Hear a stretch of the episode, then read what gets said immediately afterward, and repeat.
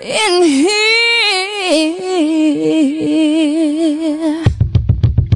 And the bass keeps running, running, and running, running, and running, running, and running. And welcome everyone to Endless Possibilities, of course, your Wednesday wellness program with Pulse 89.9. It's Kathryn Jean and, of course, Meagan. Good morning. And on the line, we have this morning uh, Michael Sheedy from the Anglicare, Head of Mental Health. How are you this morning, Michael?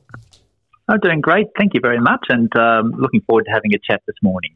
Yeah, it's um, a really great subject that uh, I was speaking to Tracy at the suicide prevention on Friday we had here in Richmond, and mm. uh, talking about the uh, suicide prevention for elderly. I think sometimes we forget about the elderly in this fashion and how much life, loneliness, uh, and what else ever goes to this point of uh, them thinking that they need to finish their life.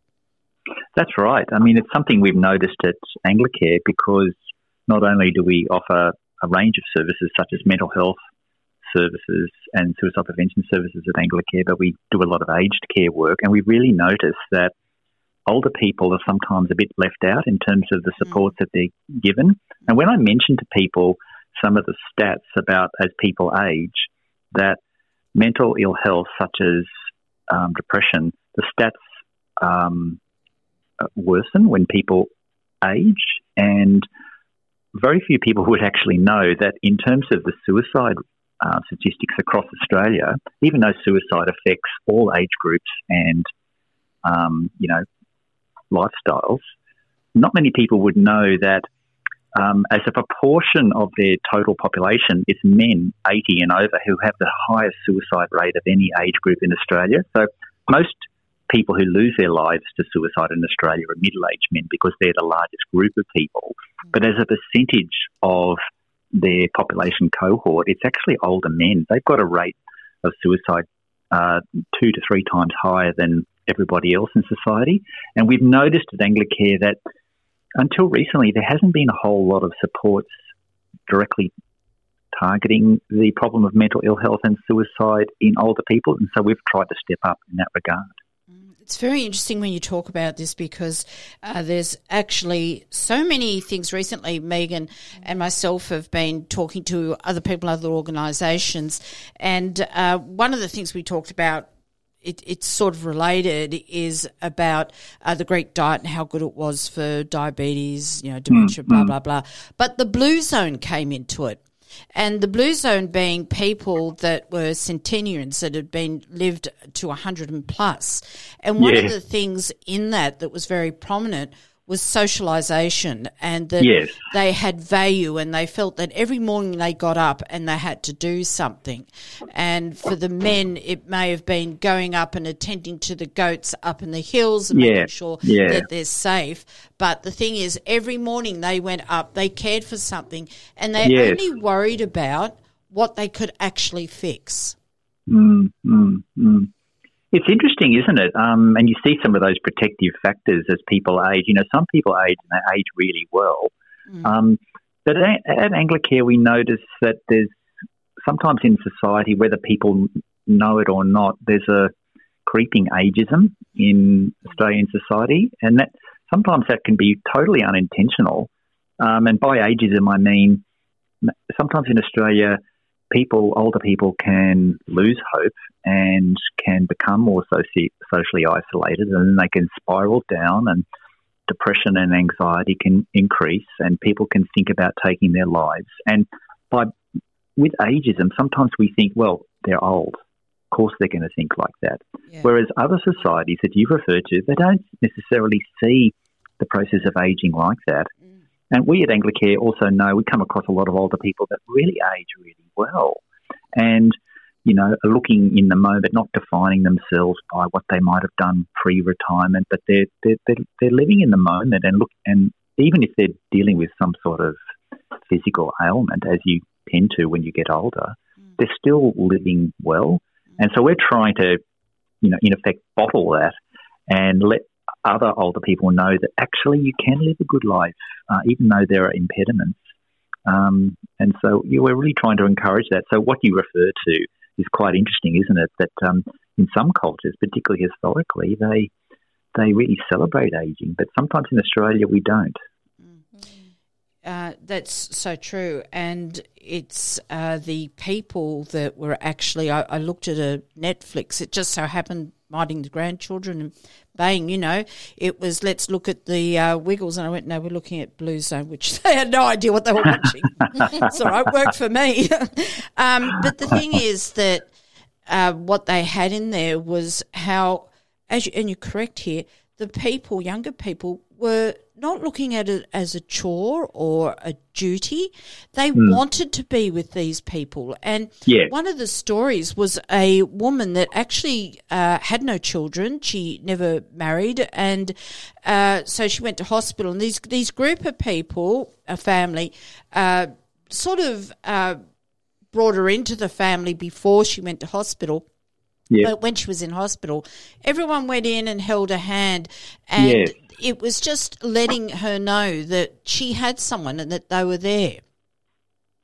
Yeah, it's interesting, isn't it? And and yet some people don't have that. And so Anglicare, we've uh, recently, um, with generous funding from the New South Wales government and from the Commonwealth government, Anglicare, um, we're now running a program called Suicide Prevention for Seniors, Mm. and we're trying to um, it's basically a training program and it's free to people. It takes three hours of your time and you can do it online through live um, Zoom webinars that we run. It's free because it's funded by the government, so the government pays Anglicare to run it. What we do is, in the suicide prevention for seniors, we give people some general techniques that you can do to support an older person who you might be concerned about. I mean, you know, when you're a, you're not a doctor, but you can do a St John's ambulance 1st mm-hmm. aid for physical health, but you can you can intervene and do some basic first aid on physical matters, even if you're not a doctor or a nurse. And it's the same with suicide prevention. So we're training people about some various techniques that they can look out for. So when an older person does become socially isolated and they're not their self and they're starting to talk about wanting to die, mm. we give people some skills in this suicide prevention for seniors course to know when you're dealing with an older person or supporting them, how do you recognise it? How do you have conversations? We give people confidence to know that just asking somebody, are you thinking of taking your life if you're concerned? You're not going to generally make matters worse. Generally, you're going to make matters better because the older person's often going to be feeling like they're being taken seriously. Yeah. And, uh, then, and then we give people some skills about what to do next. And that's what's unique about the Suicide Prevention for Seniors program that Anglicare runs is we talk about some general suicide prevention techniques, but then we give some, some specifics about how that particularly relates to older people. You know, some of the specific risks about social isolation and losing a loved one and dealing with chronic pain and all the things that as people age they have to deal with. Mm. We give in the training. Um, we help people apply suicide prevention techniques in ways that are very appropriate to apply with older people. And how long have you been running that? Um, about uh, three years, and Wow. so no, actually closer to two and a half years, and we're now running it across Australia. Um, and if anybody wants to sort of find out about it or sign up for it, it's free because as I say, it's funded by Australian and New South Wales governments. They just go into your search engine on your phone or on your computer and just type in suicide prevention for seniors, mm. and then the page comes up and it gives you some information, and you can hit a link if you want to sign up.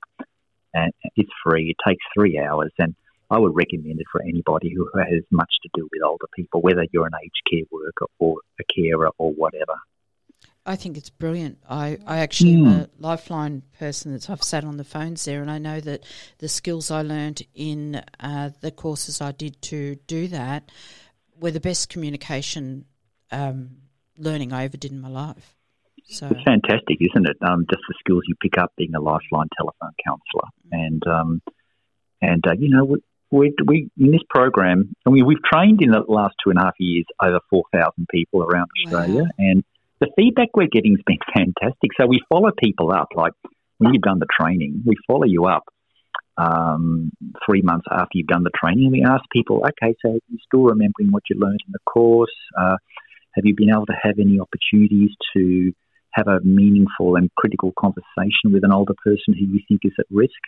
And it's quite a high proportion. About a third of the people we follow up within three months, they've said to us, "Yeah, I've actually remembered the, the course content, and I've actually um, had a critical conversation with an older person that I identified through um, their skills they picked up in the course, I identified as at risk, and I was able to ask the question to the person, "Are you thinking of taking your life?" and give them some resources. And so we're just so gratified. I was a bit taken aback that so many people who've done the course actually within three months have been able to apply it in ways that are really saving lives for older people. Yeah. I, I think that's fabulous, and, and the mm. fact you they're coming back and saying that they've they've utilized those skills in yeah. life is just fantastic.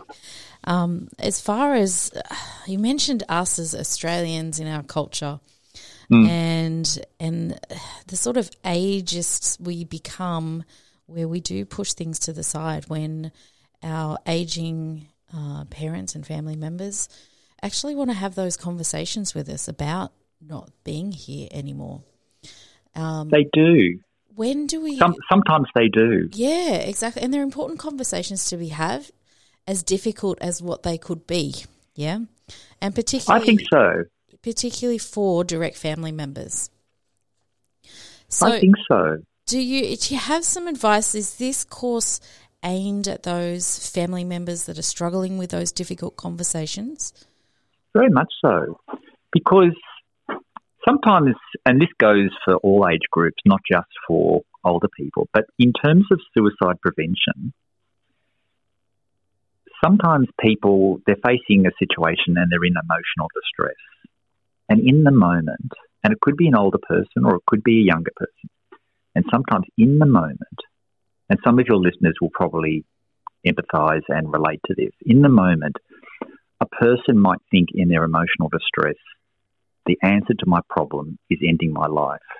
I don't have hope, and this is the best way that I can see to deal with my emotional distress.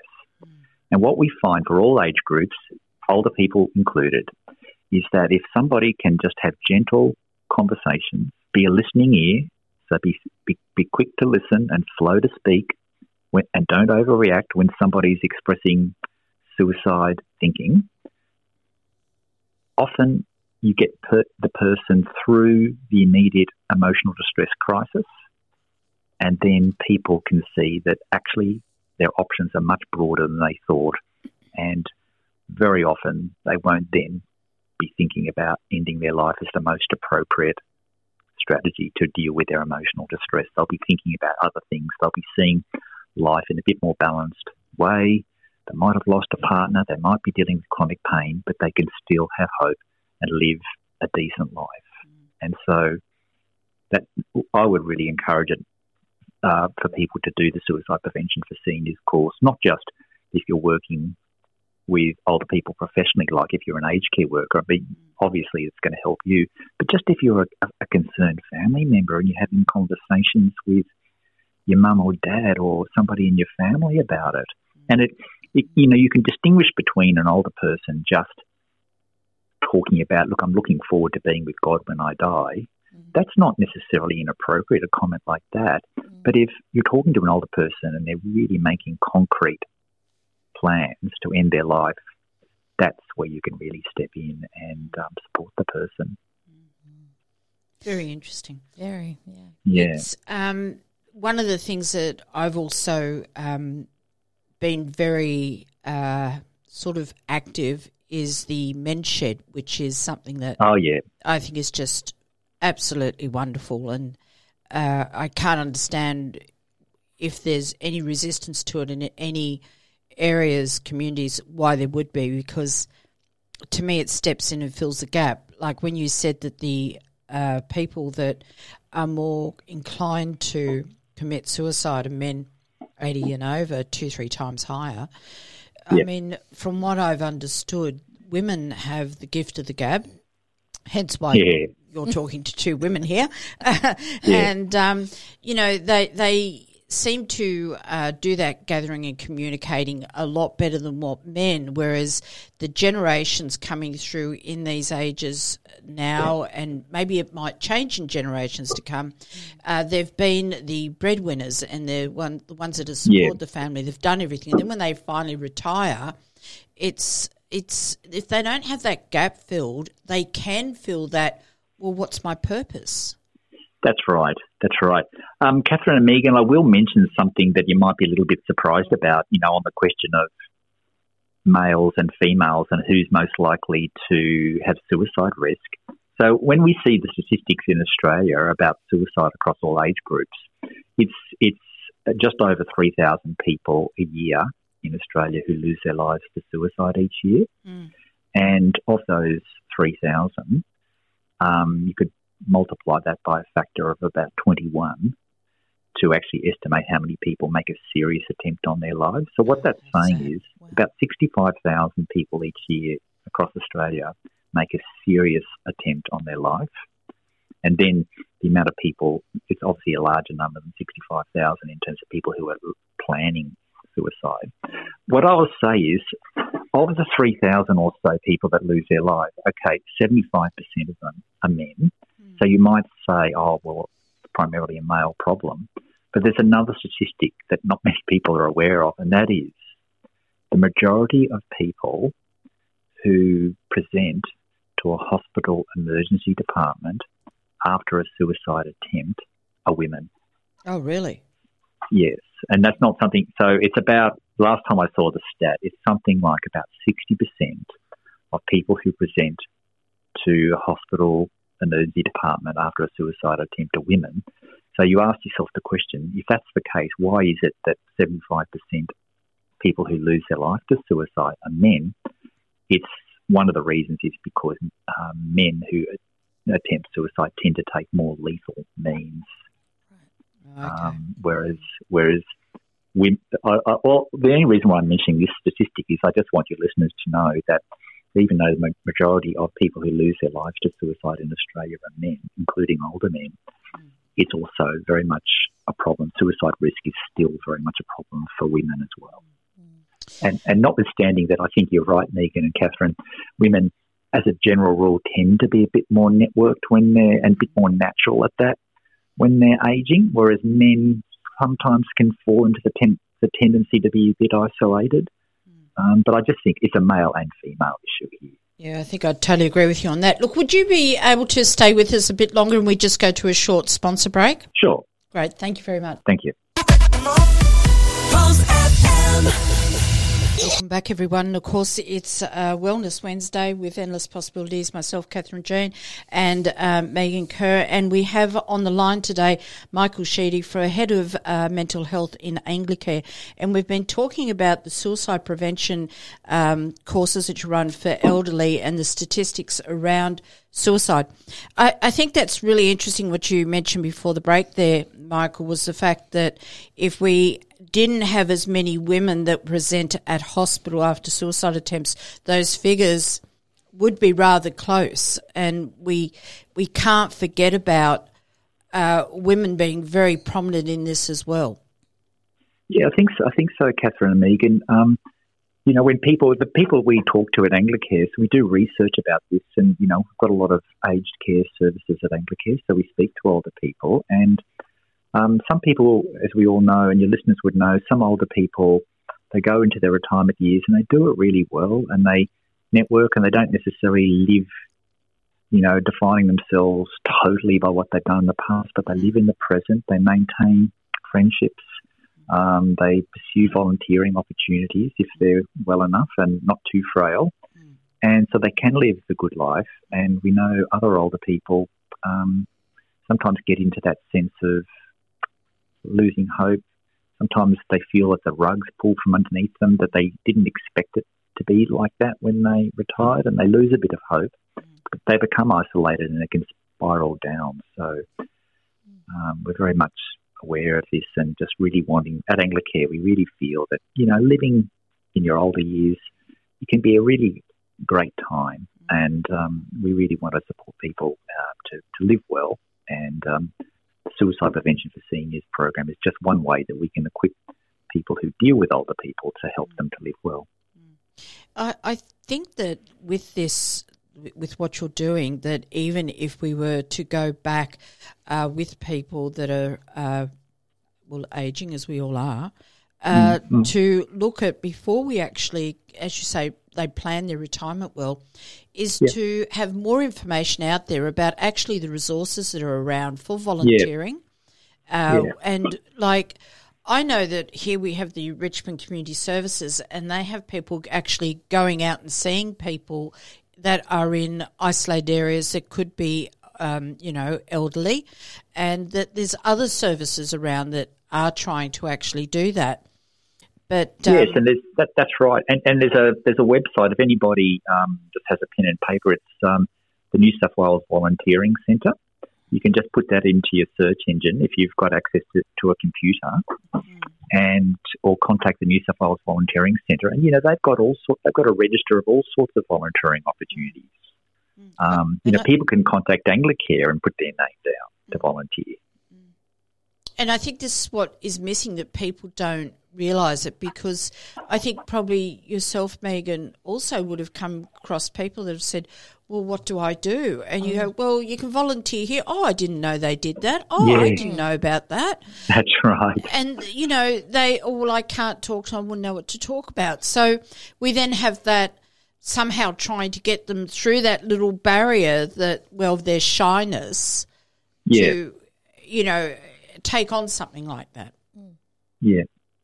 You know, there's a study, I just read a book, um, and some of your listeners might have heard of this study. They called it a longitudinal study, and it's a study, it's in America, and it's called the Harvard study.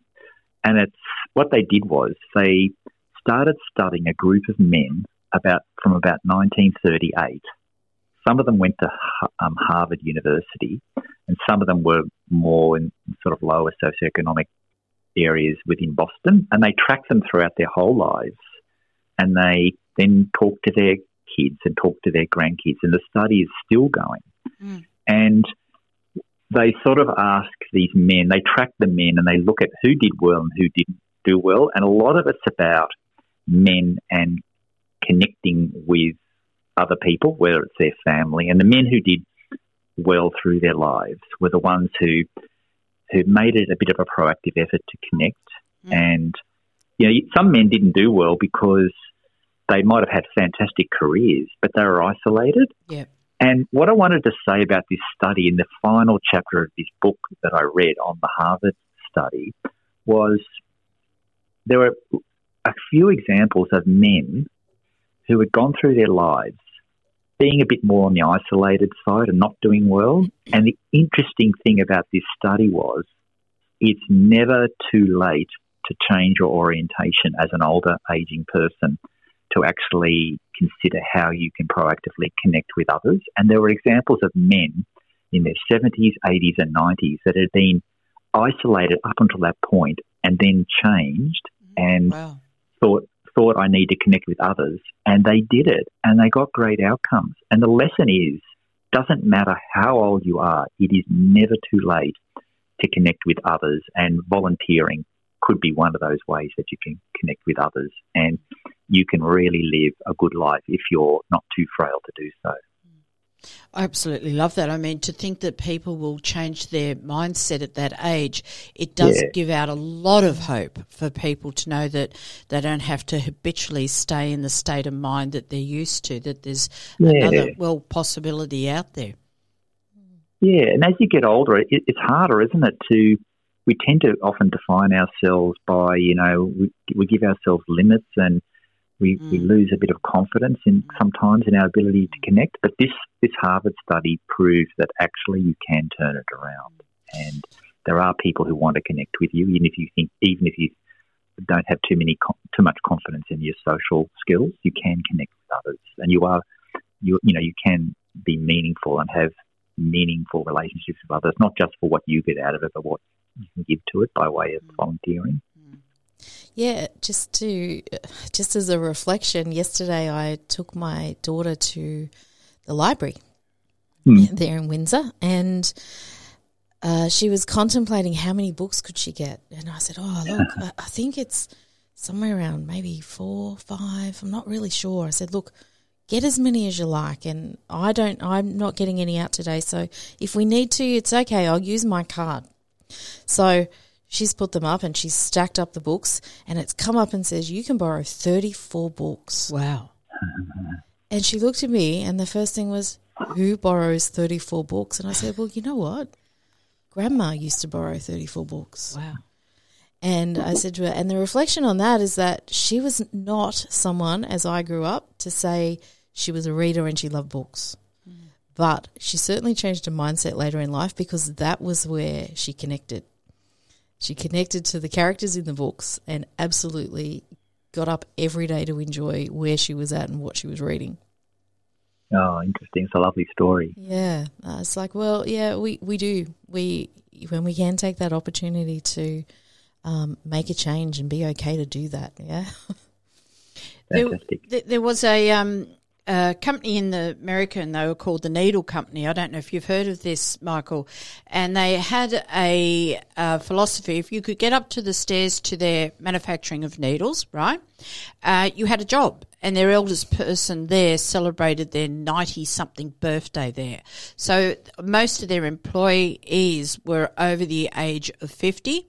They only had one person under the age of 50 there, and they would come whatever time if they had restless leg syndrome or something that would stop them uh, in normal working hours, the place was open for them to come in those hours. That's so, so interesting, and uh, I love it that, that there's such inclusion of older people who gives them an opportunity to do something for them that's productive. But presumably, there's also social opportunities there with Oh, doing massive. that. Massive social opportunities there. Yeah. Um, another um, oh psychologist, uh, Dr. Ellen Langer. Now, have you heard of her? No. Right. Mm. She's done a lot of work in mindsets and she did a book called Counterclockwise. And what she did, she took a group of people that were celebrity status that were in their big heydays in the, say, 60s and they, they're uh, then coming on age and being in the 80s when she did this, she put them into a house that was all back to what the 60s were. So it was just magazines 60s, the tins were of the 60s, the colour of the everything. It was like they walked back in age. She measured their mental and physical agility before she did this. And then after they stayed in this house for so long, she then measured it afterwards and it showed that they were capable of thinking themselves younger. So the brain and the mind is so powerful and we, we Yes. so underestimate it. We do, and um, you know, even when people age and they deal with issues like, for instance, some chronic uh, physical health issues, Mm. uh, we know with the mental health services that we run at Anglicare Mm. that um, people can still emotionally feel well, um, independently of um, their their physical health Yes. condition. So just because you have a physical health condition, it's it's not necessarily a sentence that you a life sentence to actually have poor emotional health. Mm. Um, and uh, some older people do that well, you know, that sort of mindset. I've done it tougher before. I can handle this. Yeah. You know, I've lived through the war. I can handle this little Yeah. thing. So anyway, it's uh, it's interesting, isn't it? Yeah. Uh, Fascinating. anyway, look, at this is something we all need to consider because we're all getting older We ourselves, do. and We do. and we have people in our families who are getting older, and as a proportion of the Australian population, um, you know, it's significantly the amount of people as a proportion of the Australian population who are, you know, 65 and over. It's Mm. uh, expanding every year, so this is something we all need to deal with, and uh, it is possible to age well. Mm. And anybody who's interested in learning a little bit more about suicide prevention for older people, please don't hesitate to put into your computer search engine suicide prevention for seniors, and it's a free course. Absolutely. I'm going to be doing it. Yeah, well, Yeah. we we're both going to do it. And actually, would someone be available after we've done it to talk about the course with someone on radio? Oh, of course. Because I think that would be, you know, we've done it. We can say, you know, what the benefits and everything. And I, I just Yeah. think it would be hopefully a great way to promote this even further again. Yeah, we'd be happy to do that. Yeah. Look, Michael, thank you so much for chatting to us today. Um, so interesting. So very, very interesting. And uh, we'll get this out on a podcast and, of course, linking uh, the websites that you've mentioned as well in this. Lovely. Thanks so much, Kathryn and Meagan. No worries. Thank you very much. Ta-da. Thanks, Michael. Bye bye. And of course, that was Michael uh, Sheedy, the head of mental health in Anglicare, and he was talking to us uh, regarding the suicide prevention for elderly course that they're running. Now, it's a three-hour course, and we have the links to that. Uh, Meagan and myself, we're going to do the course, and uh, I think it'd be interesting, Meagan, to do it and discuss it afterwards. Absolutely, yeah. Pulse FM.